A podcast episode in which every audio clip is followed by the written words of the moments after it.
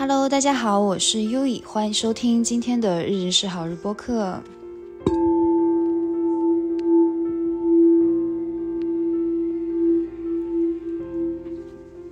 呃，这期内容呢，想跟大家聊努力这个话题。呃，正好也是因为之前有一位命主，也是呃我的听众吧，然后他呃有一阵子给我写了一段让我非常感动的一段内容哈，然后他还是学生嘛，所以他很想让我分享一下关于努力和用力之间的区别，然后再加上呢，正好呃有几位听众也留言，就是问问我什么自律的话题嘛，或者说是如何呃找到努力的方向，如何找到人生的方向这样的一个话题啊，刚刚好呢，其实就是在。他们想让我分享这个话题的时候呢，我当时看了老高与小莫有一期节目哈，讲的就是努力这一期内容，好像应该是最新第二期内容吧，然后我就觉得。刚刚好，就是我看完他那那期视频，包括我通过他那期视频又去搜了很多内容嘛，我就觉得很想把这个话题给延伸出来，所以这些内容呢会是一个围绕努力和天赋，以及说围绕这个命运以及这种运气的这样的一个话题，好吧？那呃，我首先想先稍微的总结一下，呃，这一期就是老高与小莫关于努力的这期节目，他们聊了什么？那这期的主题的名字呢，还挺标题党的，叫“千万别努力，努力毁一生”。还蛮雕标题党的哈，但是他们其实是非常呃理性的去探讨的这个题目。那我稍微总结一下哈，首先他们是呃引出了去年就是李佳琦呃就是说花西子那支口红的事情嘛，就是他们在这个事情在互联网引发了热议。那当时呢，可能是李佳琦说了一句话，就是说呃。就是说，有点类似于别人在质疑这个东西卖的比较贵，于是他说这个东西贵吗？你有没有？你想想，你这些年你的工资有没有涨？你有没有努力？然后这段话呢，就是引起了大家的一个非常不满的情绪。那呃，当时围绕这个事情就是来讨论说李佳琦这句话。里面他提到的这个努力是什么东西？为什么他要强调努力？努力是否真的有用？来做的这样的一期内容哈。那首先，我觉得就是我们从小到大的生活环境、生长环境里面，就是父母也好，老师也好，大家强调的都是努力嘛。就是我觉得是几乎所有人身边的所有人都是坚信人生不是由运气决定的，是通过努力可以改变的。那。所以才会有了开头，就是那句话，就是李佳琦说的那句，就是你的工资有没有涨，你有没有努力？那这句话其实就是说，呃，我们大部分人的潜意识里，他都是认为应该要通过努力才会取得成功，才会取得工资，才会取得成就的。那如果你通过你的双手，你可以改变你的命运，啊，勤劳致富。对，那这其实这个努力的这个观点哈，有一个学名，就是也是那期节目里面聊到的，叫能力主义。那能力主义这个词呢，呃，它其实是来自于，就是非常，就是它是一个社会体系和政治理念，然后主张的是人的社会地位和职位应该基于能力和才干，而非出身、阶级、财富或其他社会特权而成的。那在能力主义制度下呢，教育、职业晋升和奖励都是根据个人才能、成就和努力来决定的。那能力主义，它非常强调的是公平竞争和个人努力价值，认为最有能力的人应当担任最重要的职务，拥有更多社会资源。那这一个理念呢，它是也受到了一些批评。那批评者认为，能力主义可能忽略了社会不平等的根源，如不平等的教育机会和社会背景的影响。那这个词呢，呃，其实是我最近看了一部动漫，哈，叫呃，欢迎来到实力至上主义教室。也其实也聊了这些，也其实是我觉得这部动漫还蛮有意思的，感兴趣的同学朋友其实可以看一看哈。啊，我其实真的觉得，我觉得日本动漫有的内容还挺灵性的，或者说是还蛮有哲学议题的。嗯，当然这个后面有期再出内容讨论吧。我挺想出一期节目，叫做《日本动漫和灵性和灵性成长之间的关联因子分析》。哦，anyway 回来，那就是说明呃。就怎么讲呢？就是能力主义，它其实是通过学历去看，通过学历、业绩、经验，然后去看这个人的呃他的一个努力值，大家愿不愿意接受他？那所以说，但是李佳琦他当时说到这句话嘛，为什么引发大家的愤怒呢？其实是因为，嗯，很多人觉得他努力了，但是似乎呢没有能够提高他的工资，或者说也没有说通过自己的努力改变他的命运。那因此呢，当时这句话的一个潜台词就是，你工资没有涨，是因为你没有努力，你懒惰了，这就是很多人无法接受的一个原因了。那么这些人工资没有涨，或者说是他没有达到。他的命运就没有改是改变他的命运的话，是不是真的是这些人没有努力造成的呢？那当时其实有分享了普林斯顿大学的两名经济学教授的呃两一篇非常厉害的论文，包括我后面去搜了这篇论文哈，我确定了这篇论文的内容。那这篇内容呢，讲的是二十一世纪的美国非西班牙裔白人中年人群的疾病和死亡率上升，原因在于呃，首先是。这群这些白白人，他是工薪阶层的平均年龄在下降，但是下降的原因不是年轻化，而是非自然死亡的案例在上升。也就是说，这些工薪阶层的白人一旦进入中年之后呢，会因为各种各样的原因开始呃酗酒、滥用药物或者是自杀。那这个原因其实是来自于呃社会压力。社会，因为即使说进入二十一世纪之后吧，社会在进步，医疗进步，环境改善，可是呢，呃，就是不是它是进入二十一世纪前哈，它是医疗进步、环境改善的一个过程，但是进入二十一世纪后，这个拐点开始呢，这些人反而是呃越来越绝望。为什么是？只有工薪阶层有这个问题，而精英阶层没有呢？那其实这个原因可能是在于，在能力主义社会中，人们是看三样东西的：学历、资格和经验嘛。刚刚聊过，而工薪阶层这些工薪阶层的呃这些人，他们发现他们不论怎么努力，也无法取得更好的学历，很难取得，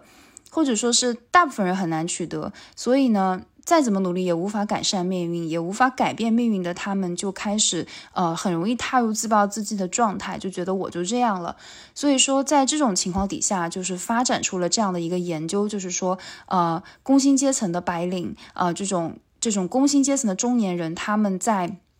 呃踏入中年阶层之后，中年之后，然后开始呃这种死亡率。大幅度的出现，那这个问题其实也就是引发了很多人关于呃这种工薪阶层和精英阶层的讨论嘛。那首先，工薪阶层它就是指的是依靠日常工作获得收入的人群，收入比较一般，然后通常呢是能够满足基本生活需求，但财富积累有限。而精英阶层呢是通过自己本身拥有的学历或者说是社会资源，然后去呃拥有。就是他们更好的教育教育水平，或者说是有更好的社会社会影响力资源，或者说是他们的一个嗯这种决策力、社会影响力会更高，在政治、经济或文化可能会担任重要角色。那这种影响因素呢，其实可能。嗯，就是在在这个讨论过程中哈，可能是来自于最早从学历开始的。那有的人可能是一开始上学的时候成绩就不是很好，那一旦他进入工薪阶层，就很难再出来了。那进入之后。呃，他们可能早期是抱有一个期望，就是说我只要努力，我有机会挣到大钱。可是到了中年之后，就是这个研究发现，可能就是到了中年之后，他们发现不是这样的。呃，我怎么努力都没有用，于是就绝望了，于是开始就是让自己陷入一个呃这种不好的循环，这种不好就是说不好的精神状态里面。那肯定我我觉得也有反面案，就是也有一些其他案例哈，就是没有很高的学历，可是很成功的人确实是有的。可是其实大部分人在这个研究数据调查中发现，大部分人其实，嗯，都是呃，有点类似于这个学历和所谓的社会地位、收他们的收入阶级是成正正比的，这个概率是更高的。那在这个过程中，也就会出现，就是刚开始提到的那个问题，就是说，为什么大家会对那位网红的这样的一个言论特别愤怒呢？就是在很多人看来，即使付出相同的努力，也不可能获得相同的结果，那他们就会觉得啊。我其实明明努力的，可是你却要说我不努力，于是这个愤怒就会产生了。那为什么即使付出相同的努努力，也不可能获得相同的结果呢？那这一定会是存在一个某一个决定性因素吧？有一定会存在一些因子吧？那有点类似于什么呢？就是，嗯，当时我觉得就是有一个例子啊，就是说梅西。如果他从五岁开始踢球，那如果你从三岁就开始踢球，你觉得你能超过梅西吗？然后另外就是拉马努金这位数学家嘛，不知道大家知不知道哈，就是一个做梦通过梦境，然后呢去推导出非常非常多数学公式的人。那就是说，如果你从一开始一出生就开始研究数学，你会比拉马努金研究出更多的数学公式吗？对，就是类似他们其实就举了这些例子哈，然后呢，另外呢也举了一个例子，我觉得也很有趣哈，就是说大家在学校里一定见过这种人，就是他不怎么学习，成绩还蛮不错，对，就是这样的人，或者说是有一些人他不怎么锻炼，但就是有肌肉，或者说是怎么吃都吃不胖的体质等等等等，那这些他其实是没有通过，就是说没有通过那么努力的一个状态而达成的一种轻而易举的状态嘛，所以说，嗯。就是这种这种这种势力是一定有的。那因此，通过一个人的学历，你来判断他在上学时是否努力过，那这就不是，那就是一个他不是他是错误的一个结论，他不是百分之一百正确的结论。就是说，这个人他可能非常努力，但是呢，这就是你的极限了。所以说，你通过一个人的工资去判断他这些年有没有努力，他就是一个错误的一个判断。那所以说，你工资涨了，是你没有努力。那这句话就是不成立的。呃，我信任这位网红，他其实没有恶意，因为呢，就是怎么讲呢？就是成功者而言，哈，其实他们其实是挺愿意去觉得自己的成功是靠努力达成的。原因在于，他们不希望好像说自己是因为天赋和机遇作用而达成自己的成功，他们会觉得好像就是这个东西是。有点反作用力的，所以其实大部分的成功学都会说，都是这么说的：说我有，所以你也有，你也可以有，因为我成功了，所以你也可以成功。就是大部分的这种成功学书都是这么说的，对不对？但是其实啊，这个后面我们再讨论哈。那我想说的其实就是说，我们的天赋或者我们的成功，它不仅它绝对不是全靠努力来的，一定是天赋还有机遇等等等等这种共同作用。而天赋和机遇其实就是运气嘛。那我们的天赋来自于父母，或者说来自于我们的呃，可能某一个已经定好的业力和因素哈。所以说呢，它不是努力的结果，它是运气，对吧？天赋是这样的，比如说遗传等等原因。那在这样来看，好像当时总结就是人生其实是由努力加运气共同作用而成的。那。这种情况底下，就好像就在说，有没有可能说通过努力来压倒运气？我运气就不好，但我努力，我就可以提升运气呢？那这个时候，我们就要来解释一下努力。的研究哈，呃，有有一个有一个研究是一九六二年的时候，美国的德克萨斯大学奥斯汀分校，然后在科学基金会的资助下进行了一个非常有趣的研究，研究题目是遗传、环境与个性。当时呢，呃，科学家研究了八百五十对双胞胎的研究，这个目的是研究，而且这个双胞胎是同卵双胞胎，同卵双胞胎的话，基本基因是完全一样的。那这个主题呢，是通过八百五十组双胞胎的研究来看这个遗传和环境对人的个性有怎样的影响。那这个研究其实就是看。人的个性嘛，到底是环境决定的还是遗传决定的？然后有哪些部分来自遗传？那在这个研究中呢，就是通过这种基因相同的同同卵双胞胎，然后呢来看他们的个体差异。结果最后呢发现，而且这个研究还找到了非常多就是家庭环境完全不同的同卵双胞胎，就是。因为一九六零年哈那个时代嘛，有的家庭没有那么有钱，所以说呢，很多时候呃，他们出生了双胞胎之后呢，呃，可能会把其中的一个孩子送到另一户有钱人家寄养，然后于是就一个小孩可能在一般或者说有点贫穷的家庭长大，还有一个小孩可能会在一个比较有钱、环境比较好的家庭长大。那最后呢，他们通过这个研究发现，就是做了很多的观察哈。最后发现呢，呃，这个两个小孩，呃，不管是在就是有钱的还是穷人家庭长大的两个双胞胎孩子，他们的努力倾向是相等的。那就是当时说有研究，他们比如说有一个小孩如果在那边努力的练一个古典一个乐器，但另一个小孩他也在某一个世界的某一个地方也在拼命练，其实这两个小孩都不知道。彼此有双胞胎朋友的存在，也不知道那个人在练，这就好像量子纠缠一样，他们花的时间是差不多的，取得的成绩也是类似的啊。我觉得量子量子物理，我有一期也挺想聊一聊的，但我还在整理思路哈。那当时就是说，没他们不知道他们是双胞胎，没有人知道，这是后面通过问卷调查才知道的。所以说呢，有点类似于呃这种。这个结果仿佛在证明的努力这件事情是天生的，是遗传的。那怎么讲呢？就很有趣。我自己当时看完，而且我还特意把这篇文章找了出来，稍微就是翻译读了一下，哈，就是确确实实有这个结果。那有点类似于什么？就是说，这个努力它是由你的基因决定的，或者说你由你的父母决定，或者说是它不是你自己决定的。它也是运气的一部分。最后呢，于是他就说，我们一开始的结论是，我们的人生是努力加运气嘛。结果最后发现，原来努气努力也是运气的一部分。就是说，有的人如果你是天生努力，那你就天然会努力；有的人可能你就你就不是会努力的人，就是 就这样的一个定论哈。对，那最后就是说，人生只有一个一个词儿，就是运气。那。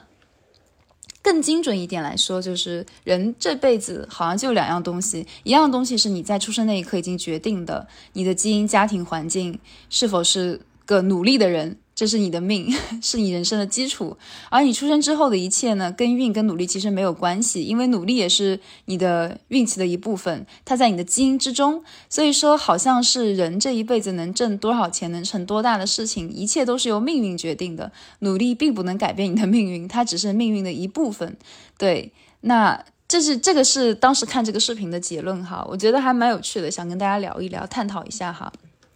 那我还没有聊完这个，我稍微还要再总结一下哈。嗯，我自己的感受是，我还蛮，我不能说百分之一百认同这个观点，但是我觉得还是挺有意思的一个点哈，在于我们很多人，我们的成长环境就是让我们是一个，因为中国我们国内的大环境是能力主义，能力主义之上的，你的。你的能力、你的条件等等，它是非常看重这一点的。但是呢，我想说的一个点哈，就是说我们的努力其实是，我觉得努力是有用的、有意义的。但是这个方向是一个点。那我们再回到刚刚聊的这个话题哈，那才能和努力是基因决定的，而运气是外界环境因素决定，是老天爷赏的嘛，它不是你决定的。那。这种在这种环境里面哈，就是说我们有一本书哈，就是当时也是老高推荐的，他说叫《优越的暴政：共同利益何去何从》。那这本书名呢，你可能就是这本书，它其实是在讲美国社会政治的这样的一本书哈。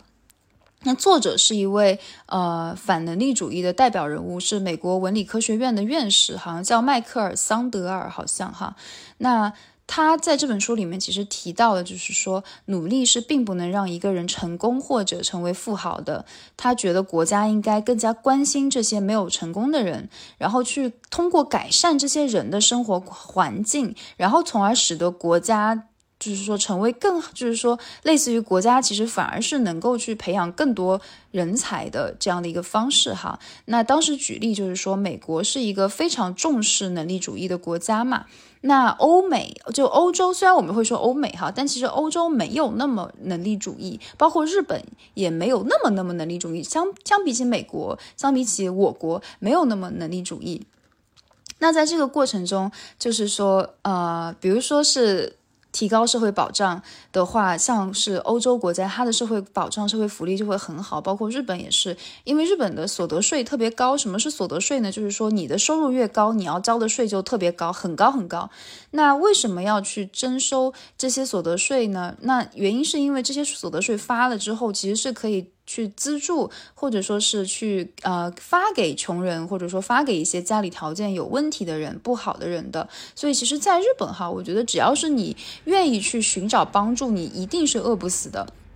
我就随便聊一个，就是像我们呃在日本哈这几年，因为去年就是受到新冠疫情影响嘛，日本的那个电费是疯狂，就是是开始增加的。那因为电费电费增加，所以说日本发了一些就是电费补贴，或者说是疫情补贴等等的。像这种补贴的话呢，只要是它是有一个有一个要求，有一个限度的，它跟你的收入有关，是只有相对低收入的人是可以拿到这个补贴的。当高收入嘛拿不到也是正常的哈。但像比如说我们是学生嘛，我们没有什么所谓收入的情况下，这些补贴都是可以拿到的。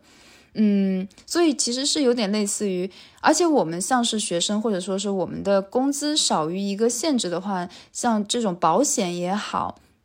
然后这种税都是不就不需要交的，因为没有就是不需要交税，因为没有达到那个那个就是那一栏。但如果说你就职之后的话，你达到那一栏之后，你的那个税会非常高。它其实是这样的一个状态哈，就是呃，而且就是高到有一就是有点高的离谱，有点过分了，有一点点哈。但是还是就是这是一个社会现状，我只是这么聊哈。那最后回到这个话题，就是说，呃，所谓的在刚刚我提到的那位，就是美国文理科学院的教授，他做的这个研究里面，他指到他提到的就是说，呃，在有点类似于这种这个规则，就是说高福利国家的理论基础就是人生的成败主要是由命运决定的，而能力主义国家降降相对比较注重能力主义国家的，比如美国、中国。这个韩国这一类国家，他会更重视的是人生的成败是由努力决定的。那比较典型的这种由运气决定的、相信命运的这种没有那么能力主义国的国家，比如说法国，其实大部分人是比较相信人生是由命运决定的，跟努力没有关系。包括就是连德国，德国有一半就是大也有很多人是相信，就是我以前呃有交往过德国的朋友，就是我。大概也对，就是接触了非常多德国人，然后我当时其实我们有聊过一些命运的话题哈，我发现其实他们是非常信命运的人，就是不能说所有人吧，但是呢，其实他们是以一种啊，这是我人生使命，我的命运是什么，其实一开始就决定好，那我就是来做这个事情的，我把这个事情做好就好，其他事情啊，这可能不是我的命运要做的，那就那就随缘吧，是这样的一个状态哈。那在。有点类似于什么呢？就是说，呃，我们的像很多能力主义制非常重视能力主义国家的这样的一个环境中呢，它会盛行的是要去努力，要去获得高学历，要去获得更好的工作，要去获得更好的工资，并且呢，去给予这样的人更好的福利，更好的呃。就是类似于更好的福利吧。那在这个过程中，呃，刚刚我分享的这些研究呢，其实其实会发现，好像这种刚刚提到的这个能力主义国家在宣传的这个东西，似乎就没有那么有用了。当然，当然，它可能这是一个事实，可是国家不能这么宣传，因为你如果这么宣传的话，那你就不发展了呀。那所因为有点类似于这种最标准的能力主义国家，大部分的社会资源都会导向精英阶层，而且是。这种故意不提高社会福利去导向精英阶层的状态嘛？那特别是美国作为世界上最发达的国家，它有能力可以做好做到最好的社会保障，可是它偏偏不做，原因是因为他觉得如果给所有人都发钱，那谁还努力，谁还上班，谁还去创造一些新的技术呢？嗯，这个确实是有道理的哈。那他就会去吸引你去努力了，那吸引你去努力，你也就可以成为这个螺丝钉。嗯。那当时有一份研究报告，哈，就是说美国人和欧洲人有什么不同，然后就发现百分之七十五的美国人相信努力是可以改变命运的，而欧洲的比例降到了百分之三十，这也是就是这两个就是这两个地区哈非常不同的这样的一个思想状态哈。那在这个过程中，我其实特别特别想强调一点哈，就是也是呃，当时那部影片呃，老高他最后想强调了一个点哈，就是说这期内容呢，其实并不是要否定努力的作用，他只是想强调不要去神化努力的作用，而且是。很有可能的一个情况是，努力只是影响我们人生的一个小小的部分，它并没有彻底改变人生的力量。要改变人生，必须要配合一些决定性因素，而这些决定性因素基本都来自于基因和运气。所以说，嗯，其实我觉得我们不要说是因为我们生命中的一些不顺，觉得自己不够努力，觉得自己不好而感到沮丧或自卑。因为这并不能说明你没有努力，可能会说明哦，那个时候你的运气不好。但是运气这个东西它很悬，它是明天好起来的可能性完全是有的。所以说，我们应该是要更加去期待明天，应该去更加的去期望明天会发生更好的事情。那还有一个非常重要的一个事情哈，就是说所有的事情都是运气都不可控的话，那我们是不是人生就没有机会了？我们只能躺平了啊？我就这样了啊？我反我反正我现在没有在一个很好的大学，我就这样了，我只能躺平了。但其实不是这样的，而是恰恰相反。既然知道我们人生是由命运决定的，我们就应该把我们的侧重点不是放在努力上，而是放在决定命运的那个部分上。那就像。有点类似于我们没有办法说，就是这个时候我们的表层意识说我们没有办法说投胎什么的去转变这个结局哈。但有一件事情就是我们应该在符合命运的道路上努力，不能在非命运的线上去挣扎。那这个事情呢，就好像说的是，呃，我们的人生攻略里面其实是要往符合我们自己命运的走向。我们适合去走的，就是说找到我们的命运之路，才是真正的人生攻略。那如何找到命运之路呢？你就好比说梅西，他是踢足球的，那他就如果他去做科研，那这个 那不就就不对，对不对？那博尔特。他也他他他也不会去研究这种诗词歌赋这这种情况，对不对？那古人里面，比如说李清照，他研究诗词歌赋，可是他如果李清照他去做点别的事情呢，他去种田了，那也不对。所以说，我是想说的是，我们有一本书我特别喜欢哈，叫《轻而易举的富足》这本书呢，呃，我推荐大家其实真的是可以去读一读看哈。我想说的是，我们。每一个人出生，这个宇宙是会给你一份礼物的小礼物的。这份小礼物，只要你发现它，你可能就在这条路上轻轻一努力，就能取得别人可能一辈子的努力。就是说，也不能说一辈子的成功哈，就是说，有点类似于在这个条路上，你轻轻一努力，你其实就能走得很好了。那我觉得不需要说所谓的去成为世界巅峰哈，而是说你真的是要去找到你那条命运之路。那怎么去找哈？我这点我其实特别想跟大家聊的一个点哈，在于如何去寻找命运之路。我觉得命运之路这一点哈，是真的是它是一个很自，它会很自然的出现。我记得我们所谓的命运之路哈，我可以从三个点来，嗯，给大家的一个建议哈。第一个建议是，呃，首先命运之路它是一个，它一定是跟你的才能挂钩的，这个才能代表的是你。你要去知道你自己擅长什么，你得要对你自己是一个什么样的人很清晰。比如说，你知道你自己擅长呃绘画，你知道你自己是一个口才很好的人，那这点是你清晰的。比如说，你知道你是一个很内向的人，你不太喜欢说话，那这一你也要对这个事情是清楚清晰的知道的。或者说你知道你自己是一个很有理性的人，你很擅长思维逻辑分析，或者说你觉得你是一个非常活跃、思维跳跃的人，你很擅长去呃那种就是说擅长去做这种脑洞这样的大脑洞大开这样的一个事情。就是说你首先你要先明白，你要先了解你自己是一个怎么样的人，什么事情是你擅长，什么事情是你不擅长的，而不要说我问你，你说我觉得我没有什么是我擅长的，没有，不可能，一定是有你擅长的地方，一定是有你嗯。就是会比别人做的更好的地方，比如说你是一个很热情的人，你是一个很愿意把大家组织在一起的人，你是一个很温柔、很温和，大家都会信任你的人，这些都算。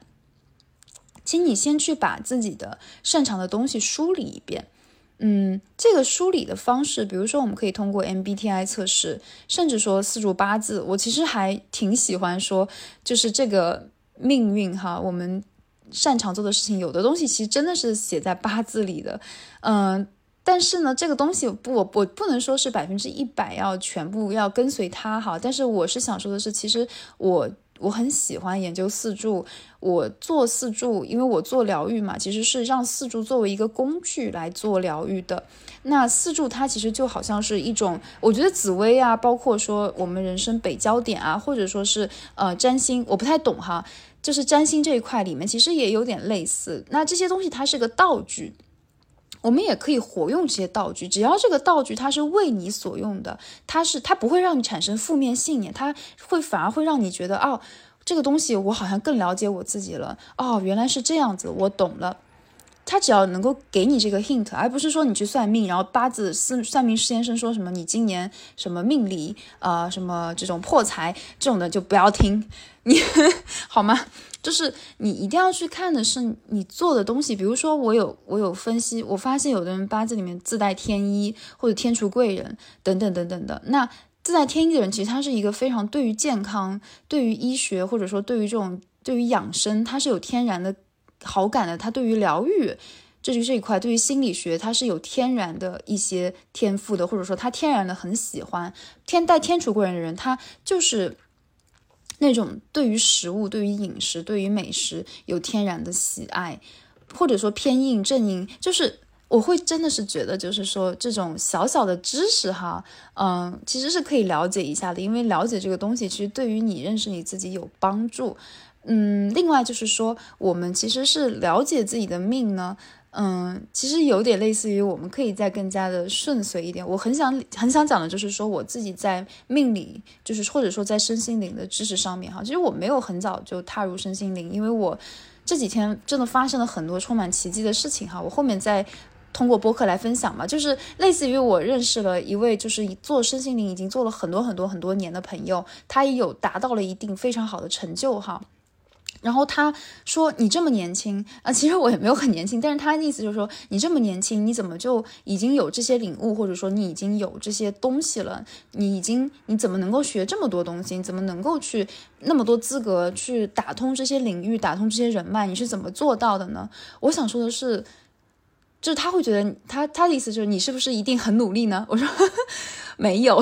就像那天我的那个八字个案客户问我说：“你一定是个很自律的人吧？”其实我想说，我一点都不自律，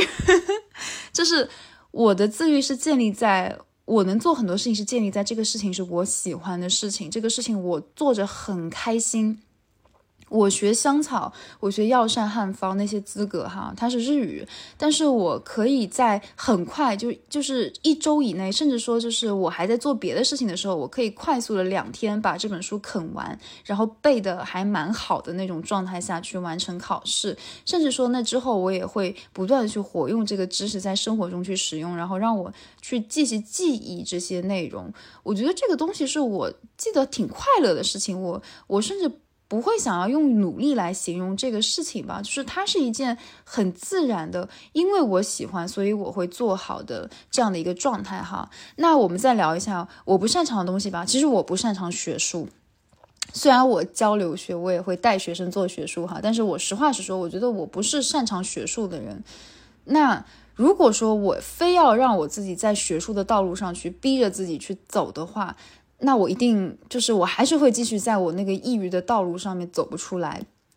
但是我很感恩的，就是说我当时非常清晰的认清认清楚我自己，说哦，原来我不是走学术的人，我不是学术的料啊！我如果在学术这条道路上努力，那我其实就是在错误的道路上努力了，我那我就要花很多很多力气，甚至说我要。就好像说，我在这个不对的职场，我在不对的工作环境中，那我怎么样去努力，我可能都只是一个月两三千块钱这样的一个状态，甚至都没有，甚至会可能就直接抑郁了。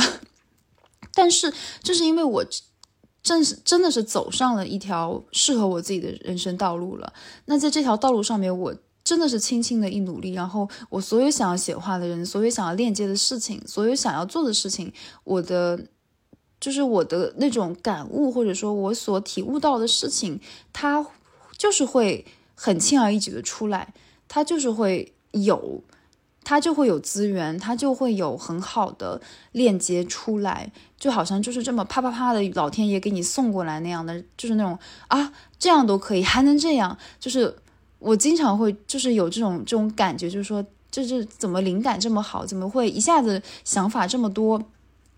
这个是很轻易的就会出现的，所以说呢，就是第一点我刚刚有聊到嘛，你们要去先了解自己是一个什么样的人。第二点就是说，可以借用道具，可以借用这种灵性道具，或者说是一些很自然的送到你生命里的一些过程，然后去再去判断，或者说再去体、再去思考这些，通过这些道具再去分析，再结合第一眼的分析去思考这个事情，你想不想做？你做的时候你有没有怦然心动？你有没有很开心？然后最后一点呢，就是也不能说最后一点嘛，就是第三点，其实是在于，呃，我觉得你一定是要去多尝试的。你如果，嗯。就好像说，你如果说你是一个博士，你一直在做学术，或者说你是一个学生，甚至说你可能是一个工作人，你在你自己的工作领域里面一直在这个领域里面经营耕耘。如果说你已经耕耘的非常好了，那是另外一回事哈。但如果说你在耕耘的过程中你就觉得不对，那我是真的是觉得你。可以去，你不需要说百分之一百切断你自己现在在做的事情哈，但是我是真的觉得你是可以去做一些新的尝试的，你是可以再去有一些好玩的事情，你是可以，就是我觉得人的生命之所以平行宇，我觉得我一直跟大家提平行宇宙这个这个论点嘛，平行宇宙在于的是我们。嗯，可以去跟我们的这个我们现在存在的我们有无数个未来的结局，一定有一个你想成为的那个你。所以说，我们这个时候，嗯，大家可以闭上眼睛，好吗？然后呢，嗯，请在心中默念，就是说，请在心中默念，嗯，你的名字，比如说，呃，我是优以，啊，请让我活出真正的我自己。你可以感受一下哈，你可以在默念这句话，还是闭上眼睛说我是谁谁谁，我会活出真正的我自己。这个时候，你感受一下有没有这样的一个画面，有没有这样的一个人像在你面前呢？有也好，没有也好都行。他是怎样的？他穿着什么样的衣服？他在做什么？他周围的环境是什么样的？你感受一下他。你感受这个未来的你，你就通过这样的一个感受，哪怕你现在暂时没有画面也没有关系哈。我觉得，嗯，但是你其实是可以去想象那个未来你想成为的你，他是怎么样的。